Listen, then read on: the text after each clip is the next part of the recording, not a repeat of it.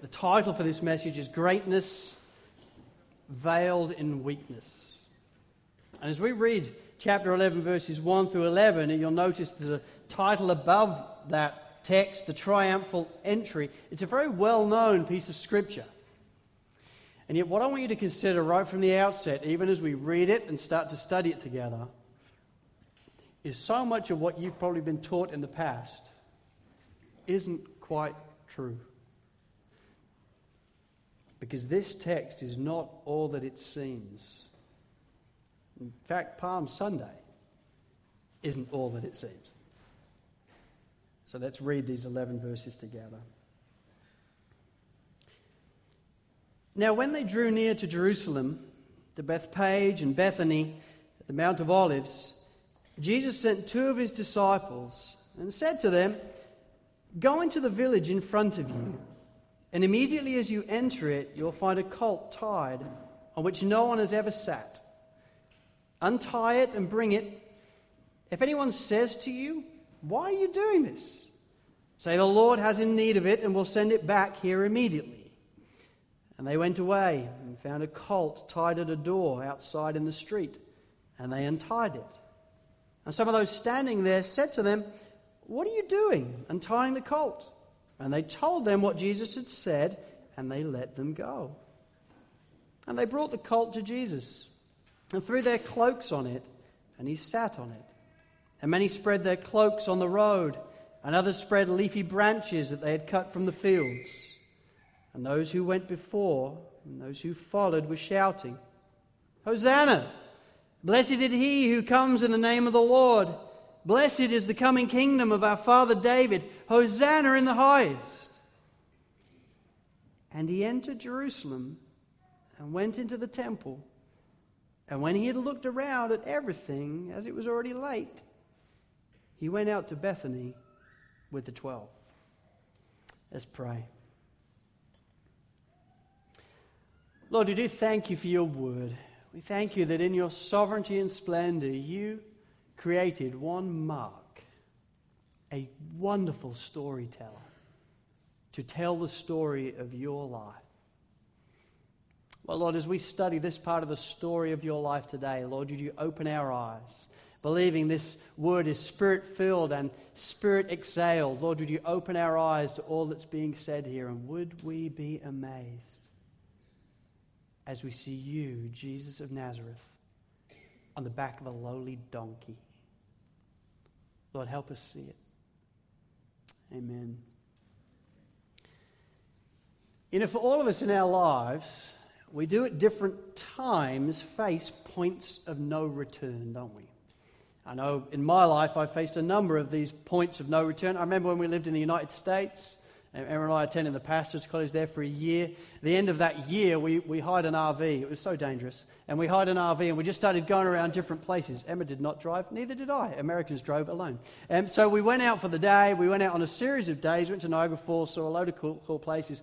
But one of the highlights was when we went to Ohio and we went to the Six Flags Park there. And as soon as I walked in, I knew what I wanted to do. I wanted to go on a roller coaster called Superman. This thing was super. It was huge. It was absolutely massive. It went up so far, it felt like you're in the clouds. I mean, this thing was absolutely massive. And here was the problem I don't like heights. In fact, I'm scared of heights. But I just knew I wanted to give it a go. And so the actual guy that we were going with on holiday with, he said, Dave, you are scared of heights. Are you sure you want to do this? And I'm like, oh, absolutely, I want to do this because I just want the adrenaline. And I never forget, we're in the line, we're in the queue. It took about an hour just to get to the front. It's about a 45 second ride tops, but you're in the hour, you've got an hour in the queue. And we eventually get to the front. He's like, Are you sure you want to do this because you're scared of heights? I'm like, I totally want to do this. And I'll never forget the moment where the seatbelt comes down. And you think, I could probably get out right now. And then all of a sudden you start moving and you're like, oh my gosh, I cannot get out. That is it. I'm dead. For better or worse, for richer or poorer, until death do us part, I am on this roller coaster. And I screamed my way around. I nearly passed out. It was absolutely horrendous. It was the worst thing I've ever done. I've never been on a roller coaster since. It was horrible in every way. But I will never forget that point of no return where that seatbelt comes down and you realize I am on the ride. I can't get out of it. I remember when we were moving to Australia, and we had we'd put our house up for rent, and we owned a house then, and we put it up for rent. Um, and I'll never forget the moment where we packed all of our bags. We're allowed one suitcase each, so we've got five suitcases to bring on the plane with us to Australia. And all the rest of our stuff goes into a container, and it's going to come from Newport, Wales to Sydney, Australia. It's just going to take three months. That's the only thing. And so I'll never forget packing it all into the container. And the man comes, it's on the back of this big lorry. He closes the door and he says, Hey, I just need you to lock it for me. So I lock all our stuff into this container. He says, Oh, just sign here, sign there. Gave him it back. And I, and I just remember all of our stuff that we own, everything, every photo, every piece of belongings, leaving and just being aware we are now going to Australia. And I look back at the kids, and they're sort of standing there with their suitcases, and you know, in a house that we you don't even own anymore because we're renting it out. It was just that one of those moments where you realize we are in. We are now clearly moving to Australia. It's gone. I, I can't change it, even if I wanted to. We had passed the point of no return. Well, for Jesus, in a far more serious and severe and life defining way, this is one such point of no return for him. See, from this moment on, nothing will ever be the same again for Jesus. In chapters 11 through 16 in the Gospel of Mark, all of these six chapters are devoted to the last week of Jesus' life. In the first 10 chapters, we've been examining the first three years of Jesus' ministry. But now, for the last six chapters, we are down to one single week. In just five days' time from this moment that we just read about, Jesus will be hanging in a bloodied mess on a cross with a thief either side of him. His life will be drawing to a close and coming to an end. And yet, before our eyes this morning, this is where it all begins. This is the point of no return. This is the moment where the lock goes on the container. This is the moment where you get belted into the ride. This is the moment where, for Jesus, there will be no turning back from this point. And as such, we are on holy ground this morning. This is the moment where, from here on in, he's going to be dying in five days' time. There's going to be no getting out of it. And so, as we spend time on this holy ground, I have three points for us. I don't want us to rush it. I want us to examine all that is going on here. I want us to see all that Mark is seeking to tell us about Jesus and the way this affects us. So, three points as we go through the story, and here's the first. Number one, the purposeful preparation. Verses 1 through 6. And let's read with me again verses 1 through 4 so we can familiarize ourselves here. It says, Now when they drew near to Jerusalem, Bethphage and Bethany and the Mount of Olives, Jesus sent two of his disciples and said to them, Go into the village in front of you, and immediately as you enter it, you will find a colt tied on which no one has ever sat. Untie it and bring it. If anyone says to you, Why are you doing this? say, The Lord has need of it, and will send it back here immediately. And they went away and found a colt tied at a door outside in the street, and they untied it. You know, when you read verses 1 through 4, and then you examine and continue the story in verses 5 and 6, you can't help but wonder, I think, why is it that Mark is paying so much attention to a donkey? To the obtaining of a donkey. I mean, there are many famous donkeys in the Bible, Balaam's leading the line, but this guy gets six whole verses just to himself. The six verses all dealing with the obtaining of one donkey. I mean, it does seem, I think, a little odd and strange and unnecessary. Mark is so particular in the words he uses, and so why? Why does he want to take six verses over the obtaining of a donkey? Why doesn't it just read, and they came to Jerusalem near Bethphage and Bethany, and Jesus got a donkey? See, verses 2 through 4 we see the Lord's instructions about this donkey. They're very specific and clearly they're quite risky. I mean, imagine the scene. Jesus tells you, hey, I'd like you to just pop into Bethphage. I'd like you to get a donkey. It's not obviously mine or yours, but just untie it. And if they, if they question you, just say, oh, the Lord has need of it, and we'll send it back here immediately. I mean, that would be quite a hard line to sell, don't you think? You are stealing somebody's donkey. And if they ask you about it, just say, oh, the Lord has need of it. Well, the Lord who? You know what I'm saying? It's just embarrassing. And so you can wonder this does seem odd, this does seem strange, this does appear to be unnecessary. And yet, as is typical for Mark, it's totally deliberate. Mark spends six verses describing this specific detail for us because he wants to help us see that the Lord, as King of Kings and Lord of Lords, really is sovereign and intentional and powerful over everything.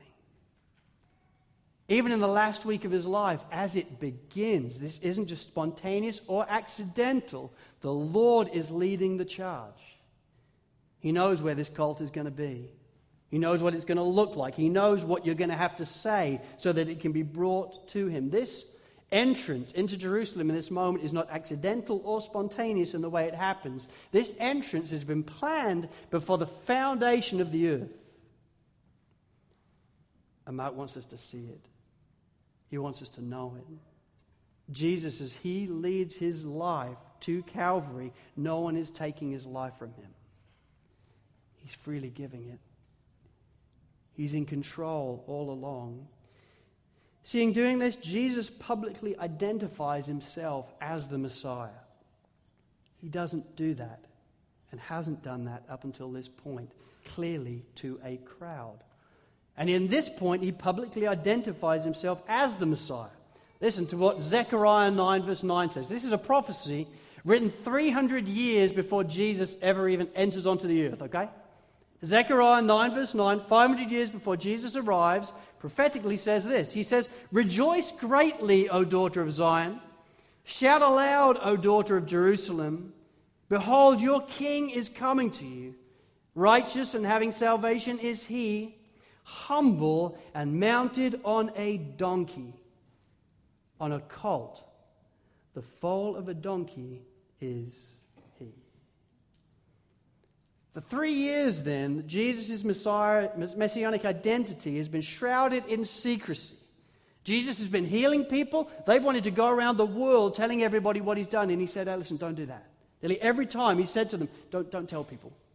Don't tell people about me. Don't tell people. When he's casting out demons, and these demons are uh, uh, coming from people's mouths and saying, We know who you are. What does he do? Every single time up to this point, he commands them to be silent and to tell no one.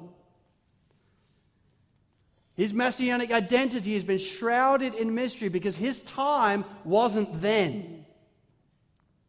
But as Jesus gets on the back of a donkey that he knew would be there before even the foundation of the earth, what he's saying is, That wasn't my time, but this is now my time. So go get that donkey because I want to show everybody how I am the Messiah that was always promised. I know what that's going to lead to. In five days' time, I'm going to be hanging on a cross. But go get that donkey anyway, because they need to know the truth. So, this 500 year old prophecy that no one has answered before, Jesus now answers in the full and rides into Jerusalem as their king on the back of a donkey. My friends, this is profound. This isn't just spontaneity, this is purposeful preparation. And I don't want you to miss as well the Savior's compelling example of humility in this. Because I think we can miss it. I think we can be unaffected by it. I think we can sit there as Christians and go, oh, that's, yeah, very interesting, nice. And be totally unaffected. But look who it is here. This is the sovereign King of kings and Lord of lords. This is the one who spins the galaxies. This is the one who breathed out the sun. This is the one who numbers the stars so that not one is missing. This is the one who can walk the earth and say to the tide, This far and no further. This is the one who can measure all the waters of the earth in the hollow of his hand. This is the one who can walk on water. This is the one who knows your thoughts before you even think it. And here he is riding into Jerusalem as King of Kings and Lord of Lords on a donkey. He made Jerusalem. And yet now he comes to her on the back of a donkey, on the back of a colt. That is profound. I mean, I remember a few years ago, we went on holiday to the UK, and we, it's funny because you live there all your life, and then you move out, and suddenly you want to be like a tourist. And so you go to the UK. I remember going to Windsor Castle, the home of the Queen. It's been actually the home of a monarch for over a thousand years. So, whoever the King or Queen of England is, they live in Windsor Castle, have done for a thousand years, and they become the Queen or King of England, the Queen of, or King of Great Britain, and the Queen or King of the Commonwealth. And they live in Windsor Castle. And this place is amazing because you can go in and study it and, and, and see what it's like. And for start off with, as soon as you go in, you realize this place is massive. I mean, it's just absolutely huge. But what also becomes clear is clearly a king or a queen live here. I mean, you walk into some rooms and there's like a table with 200 seats beside it. And it's just this royal mahogany table with just incredible porcelain and then chairs. And then you look up and you realize, oh my gosh. And on the ceiling, it's just full of shields. All the noblemen and knights and kings and queens and sirs that have been ordained over the years, they all have their own individual shield in the ceiling. You go in other rooms and you realize this, this is incredible. This is where the queen has slept. You go in another room, the one that blew me away was the golden room. And I realized quite quickly why they call it the golden room. Because when you go in, the whole room is gold. And it, it takes, your, takes your breath away as you just realize, man, this is, this is incredible. It just speaks of royalty in every way. And I was walking through this gold room, and right at the end of the gold room, there's this wonderful portrait of Queen Elizabeth II when in 1953 the royal coronation happened, where she became queen. And there's this wonderful picture of her standing there and with Prince Philip, and she has the crown on her head, she has the royal scepter in her hand, and there is this long robe that's coming down from her body and all the way before her. And then right beside that picture is a movie of the Queen's coronation. It's incredible. Over 3 million people came from around the world kings and queens of other nations, royal dignitaries, noblemen from across the globe. There's people all around London that are cheering as the horse draws the carriage before them. And as she enters into Westminster Abbey, everybody stands to their feet. Everybody in the room is either a king or a queen or a prime minister or a president. Everybody stands to their feet. They sing God Save the Queen, and she comes in with this royal robe behind her. And they seat her on this golden throne, and they give her a royal scepter as a sign of her sovereignty, and they put a crown on her head as the sign that she is now the ruler of England and Great Britain and the Commonwealth. That's what you think of when you think of royalty. That's what you would expect. And yet, as Jesus comes as the true King of Kings and true Lord of Lords, to whom every king and queen around the world will one day bow their knee, he comes in on the back of a donkey. See, even in this time, people would have understood kings and queens. Jerusalem would have been well acquainted with what it looks like for a visiting king or queen to come in. They would come in with a robe all around them. It would be hanging off the back of the horse, and it wouldn't be no donkey, it would be a stallion. And there would be crowds around them saying, Hail, king or queen. And that king or queen would be seated high on a great stallion with the robe going all the way down their back and all the way back down the stallion. And people would bow before it because they realized this is royalty. But not so with Jesus as the true King of Kings and Lord of Lords, he comes in on the back of a donkey because he's a different kind of king. He's not going to crush a nation, he's going to be crushed himself to build his kingdom. He's entering into Jerusalem to give his life as a ransom for many. He's going to build his kingdom by dying a traitor's death in their place. It's an incredible scene. So, this isn't just some guy coming in on a donkey, this is purposeful preparation from the king. And what occurs then, I think, in verses 7 through 10, which is my second point, is the grievous response. That is not instantaneously noticeable. You may think, no, surely this response is awesome. It's not what it seems. Look with me at verse 7 through 10. And they brought the colt to Jesus and threw their cloaks on it, and he sat on it.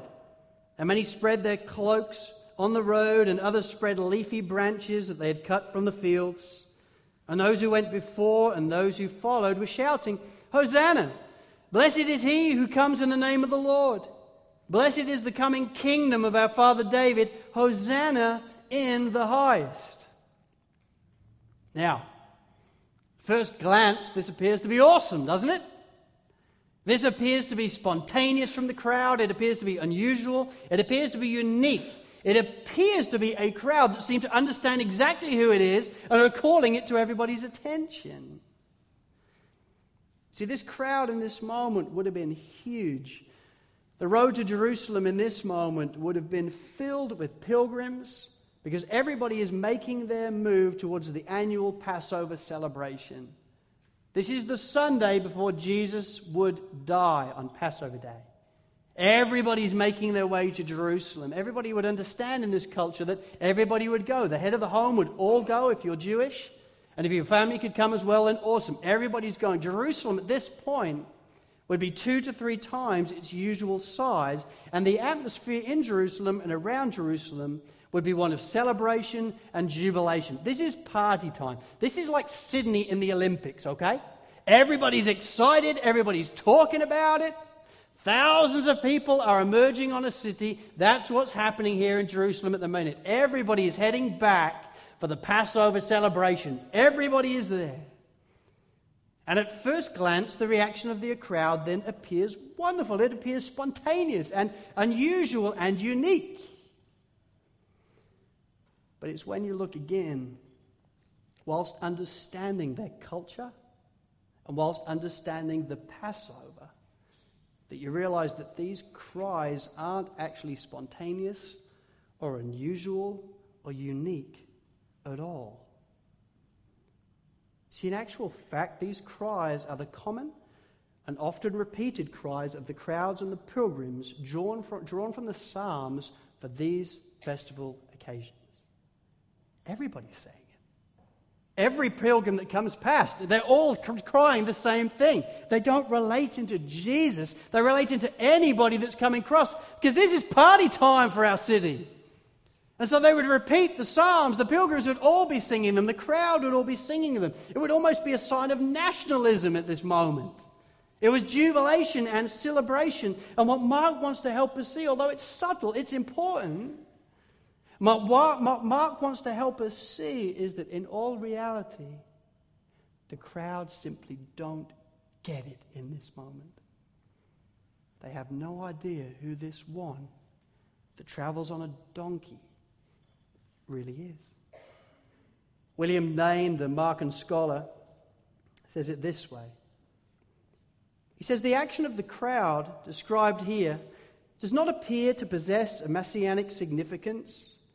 But sadly, there is no explicit acknowledgement of Jesus' majesty in the acclamation of verses 9 and 10 at all. It was a brief moment of enthusiasm from the crowd. Outside the city walls, which would have been appropriate to a royal enthronement, but it was scarcely distinguishable from the exultation which characterized other groups of pilgrims when the city of David, with its magnificent temple, came into view. These cries express a popular type of messianic hope.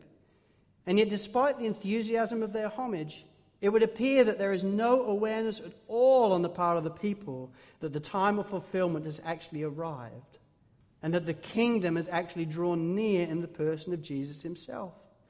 So, what they shouted was certainly accurate in relation to Jesus, but sadly, there is no indication that they actually comprehended at all the grand significance of what was happening before them. Isn't that wild?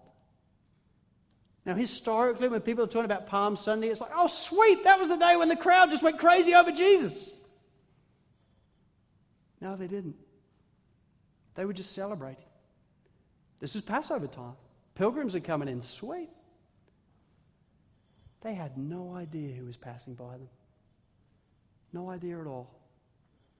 James Edwards, another Markan scholar, says there are, of course, subtle messianic undertones, and Jesus is riding a colt into Jerusalem as the gentle and peaceable Messiah of Zechariah chapter 9.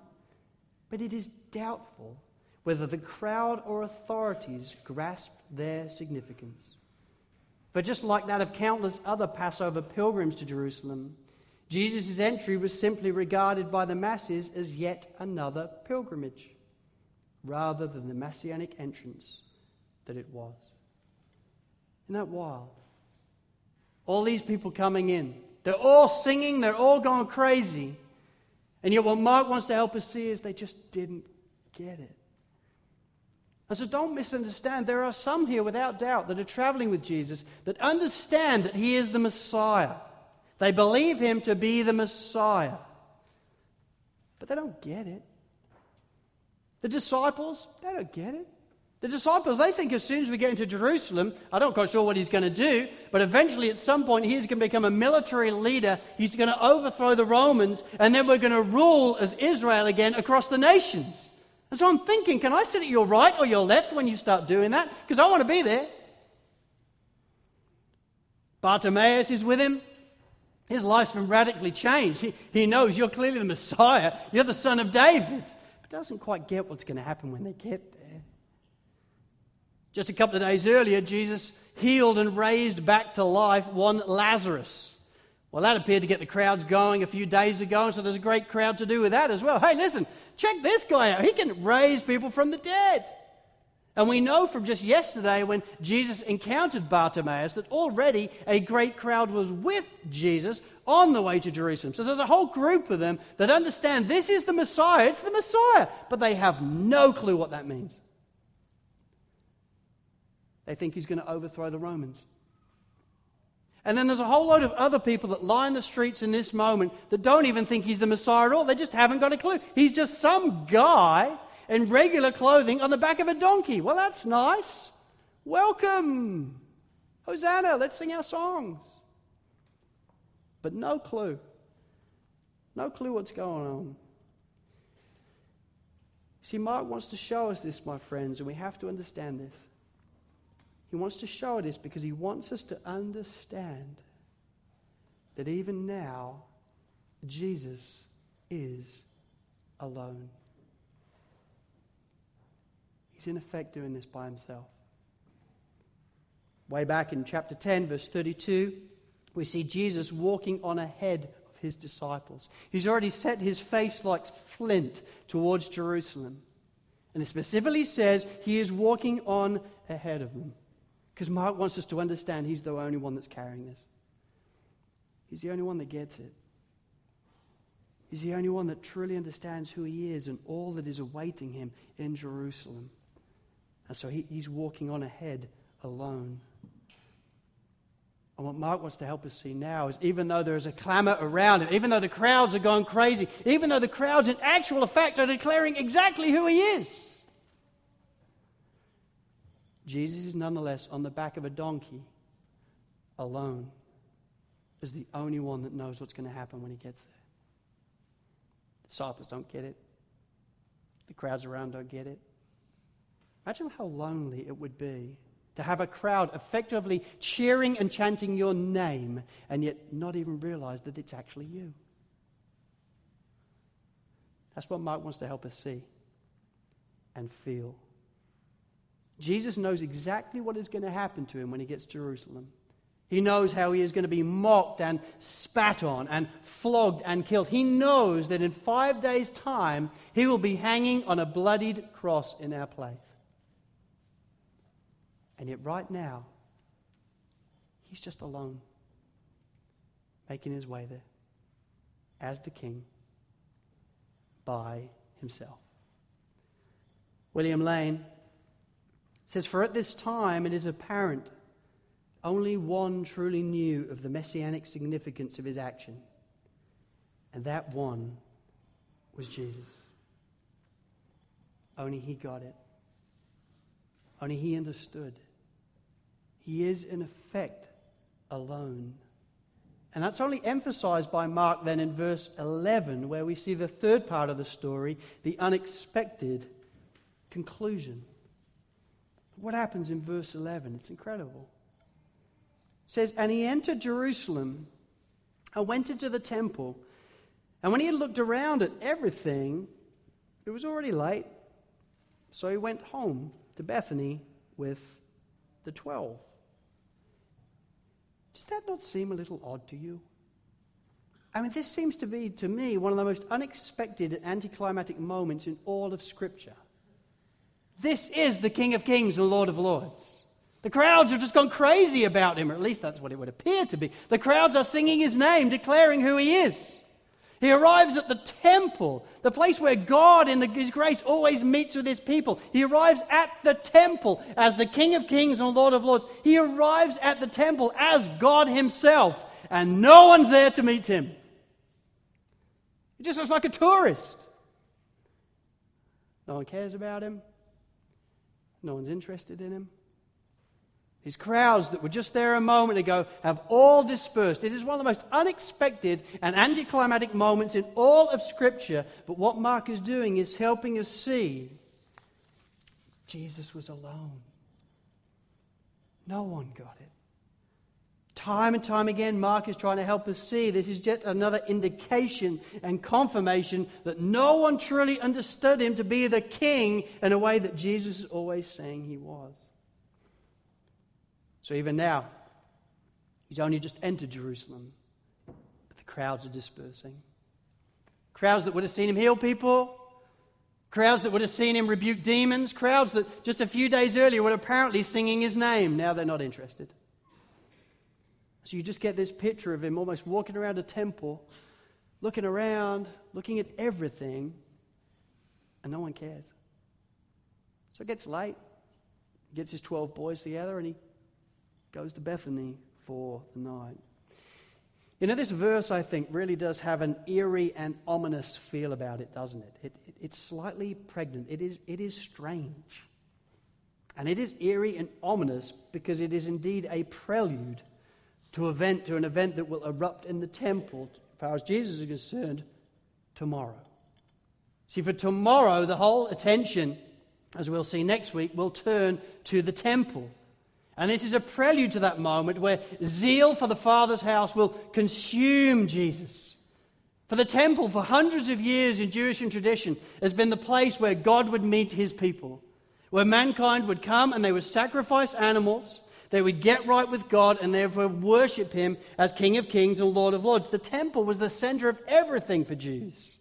That's where everybody wanted to return, from, return to so that they could truly worship God, so they could offer their sacrifices and worship God, understanding that this is the place where God meets with his people. It was the tabernacle, now it's the temple.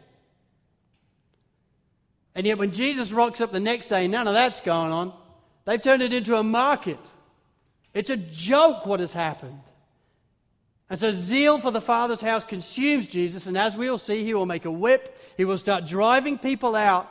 And just five days after that, the temple in Jewish tradition would be completely redundant. Because the temple was always meant to point towards Jesus. The coming of the one who would be the true sacrificial lamb, who through him access would be made open to all towards the Father. And yet, as Jesus stood there on this day, no one cared. And so, tomorrow, the reason why Mark is saying, and he looked around at everything, is because Jesus is taking it all in. And tomorrow, they'll start to understand his wrath and who he really is. R.T. France says it this way He says, What happens the next morning will not be a spontaneous act of outrage but a planned demonstration, planned for prime time and maximum exposure. It was a demonstration calculated to interrupt business as usual and bring the nearness of God's reign abruptly and forcefully to the attention of all.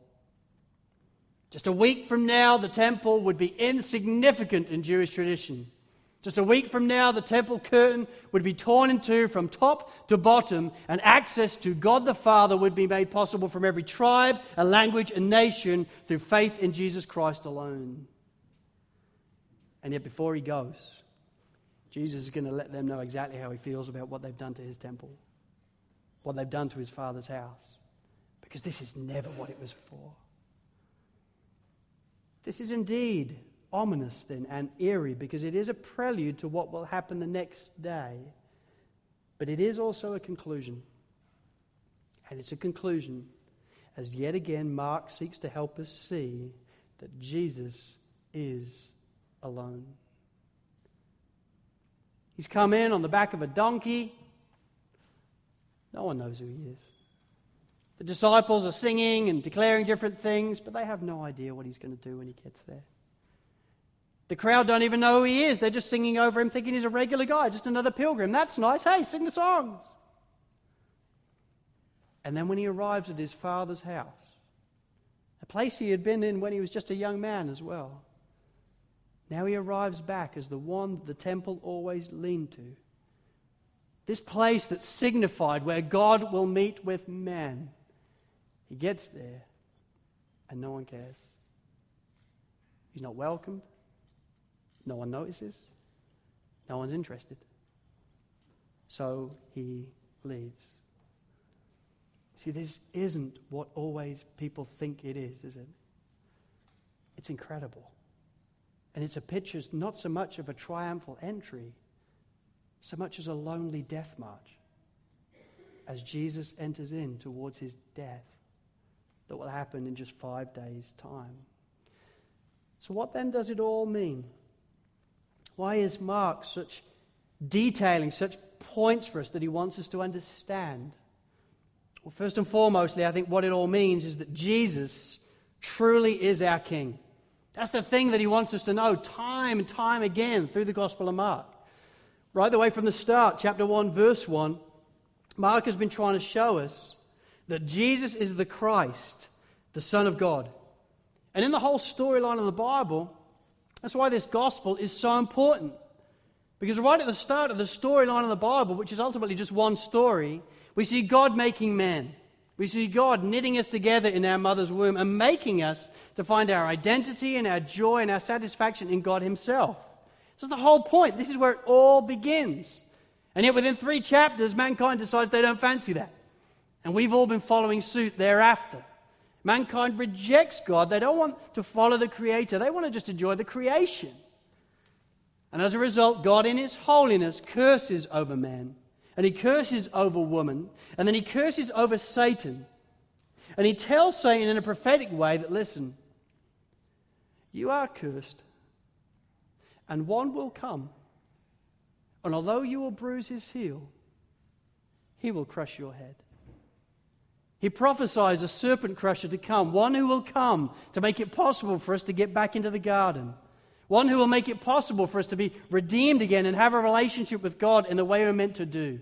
All the way through the Old Testament, then, there's shadows and types and prophecies, all pointing to what he's going to be like, where he's going to be born, how he's going to die, what he's going to look like, how people will feel about him. And all the way through the Gospel of Mark, then, what he's doing is going, here he is. They're like these massive arrows saying, This is him. This is the one you've been waiting for all this time. And all the way through Mark and Matthew and Luke and John, that's their points. This is him. This is the king that was promised. This is the Messiah. This is the Christ, the Son of God. And so Mark shows us he's got authority over everything. He's got authority over demons. He looks demons in the eye and says, Get out, and they respond to him. He has authority over health. He can pray for somebody in a moment, they're completely healed. He has authority over nature. He can walk on water. He can stand up in a boat and say to a storm, Be still, and it stills. He even has authority over death, telling Lazarus, Come forth. And in that moment, life comes back into his body and he comes forth. In the same way, Jesus fulfills prophecy, Old Testament prophecy, time and time again. Over 300 prophecies in the Old Testament relating to over 500 years worth of prophetic utterances. And Jesus fulfills them. And so in Isaiah chapter 40, we see how God will send a messenger before the Christ who will prepare the way of the Lord. And in Mark chapter 1, we see, oh, that's John the Baptist declaring, Prepare the way of the Lord, and baptizing people in their thousands into the baptism of repentance, preparing the way of the Lord. In Psalm 23, hundreds of years before Jesus is born, we see him talked about as the Good Shepherd. the true Lord, the true King, who would care for people and restore their souls. And then in Mark chapter 6, we see Jesus feeding 5,000 people, but before he feeds them, getting them to lie down in green pastures, seating them on the green grass. That isn't just an accidental note by Mark. He's telling us this is him. He's getting them even now to sit in green pastures, and he will restore their souls not only with food, but with faith and life. In Job chapter 9, we see that only God can trample on the waves of the sea. And in Mark chapter 6, we see Jesus trampling on the waves of the sea, not just accidentally, but to reveal that I am God. And then in Zechariah 9, as we've seen, we see that the king will come to Jerusalem on the back of a donkey, which is why Jesus says, Hey, I could walk, I could come in on the back of someone else. Why don't you go get me that donkey? Because before the foundation of the earth, I made sure it was there for me. So get it and bring it back. And as the Lamb of God, then, I will sit myself on it so that I can go towards Jerusalem to give my life away as a ransom for many. All the way through this gospel, Mark is showing us that this is Him. And so if you don't know Jesus Christ as your Lord and Savior, my friends, I want to encourage you Listen to a moment to the king. Because this is what he says. John 3:16 he says for God so loved the world that he gave his only begotten son so that whoever believes in him would not perish but have eternal life. My friends, your king has come. This is the one who was promised. This is the only way back to God the Father. This is the only way to be forgiven of your sins and adopted into the family of God and know that heaven is your home. This is the only way. So put your faith in Him as your Lord and Savior, as your King, and know what true salvation then is. Mark wants to placard before our eyes that Jesus truly is our King. And then there's something else he wants to do, just in closing wants to help us see that Jesus, as our King, truly loves each and every one of us. And this is amazing. See, my friends, in our humanity and in our weakness, our feelings for the Lord can so easily come and go, can't they? Don't you think? Sometimes you feel totally in love with Jesus. You're amazed with Jesus. You just want to give up everything for Jesus because he amazes you. And other times, well, just feel kind of cold. I remember really being passionate about him, but, but right now, I, I ain't feeling it. In our humanity and in our weakness, I think we all struggle with that at different times. At least I know I do at times. Times when my heart is not as warm as I would like it to be towards the Lord. And I think one of the biggest mistakes we can make then as Christians is we start to think that maybe that's the way the Lord feels and processes towards us as well. That when we're really feeling close to Him and in love with Him, then surely He must be standing there loving us back. But when we feel distant from Him, well, then maybe He's disappointed with me. And maybe He's keeping out the way from me. In fact, maybe I'm just a disappointment to Him. Maybe you're experiencing that. Maybe that's your story even today. You see other people worshiping with their arms in the air. They seem amazed, but you're sitting there thinking, I'm just not, I'm, I'm just not feeling it. And you assume then wrongly that that must be the way the Lord feels about you. That He's not just feeling it either. My friends, I want to encourage you for each and every one of us this morning. This is, this is what I want you to know. It's what I think Mark wants you to know. It's what I think the Savior wants you to know. And it's this that as King of Kings and Lord of Lords, he passionately and personally and particularly loves you. And here's how I know it I know it because before there was even time, he knew exactly what you'd be like. Before there was even time, he knew every sin that you would ever commit. Before there was even time, he knew there would be moments in your life that you would doubt him, you would doubt probably even his very existence. And then, even after you'd stop doubting his very existence, there would be times that you would totally be in love with him and times that you'd be totally indifferent to him and disappoint him and grieve him and move away from him. And yet, even knowing all those things, he nonetheless arranged that at the start of the final week of his life, there would be a donkey tied up in a village that he would send his disciples to get so that when they bring it back to him, he could sit on it and ride into Jerusalem in your place. Knowing that when he gets there, he would be mocked and spat upon and beaten. Knowing that throughout this whole experience, he would be totally alone. And yet he nonetheless gets on the back of that donkey his point of no return. Why? Because he passionately and personally and particularly loves you. His feelings don't go up and down. He's the God that never changes. And that love that you see displayed on Calvary even five days earlier, as he passes the point of no return, was meant to teach you of his love for you. We can't work out how he feels about us depending on how we feel about him. We can work out how he feels about us based on rock solid truth. And so we read in the Bible, for this is how we know what love is that Jesus Christ laid down his life for us. My friends, I want you to know then of his personal and passionate and particular love for you and live in the good of it. Don't forget it.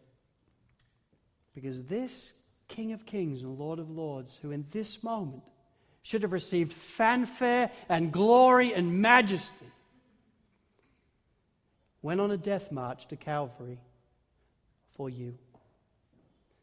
So behold his love and feel it, and then crown him with many crowns. Amen. Let's pray.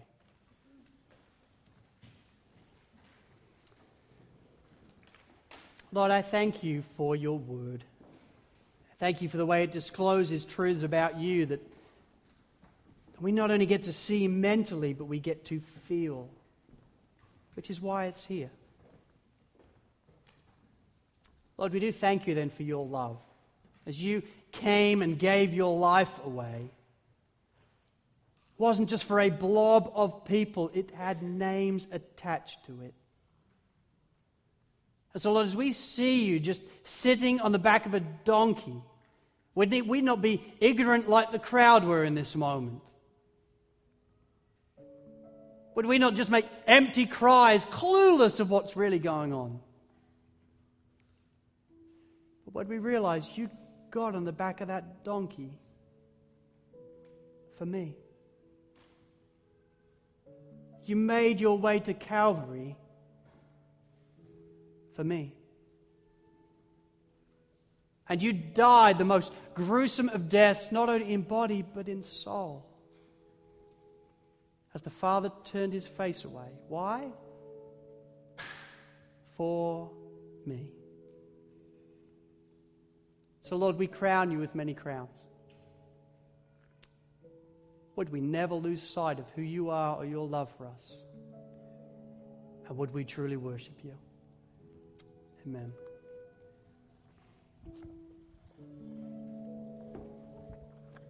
Well, church, we started service today. We've been reminded of that um, what, what an awesome privilege.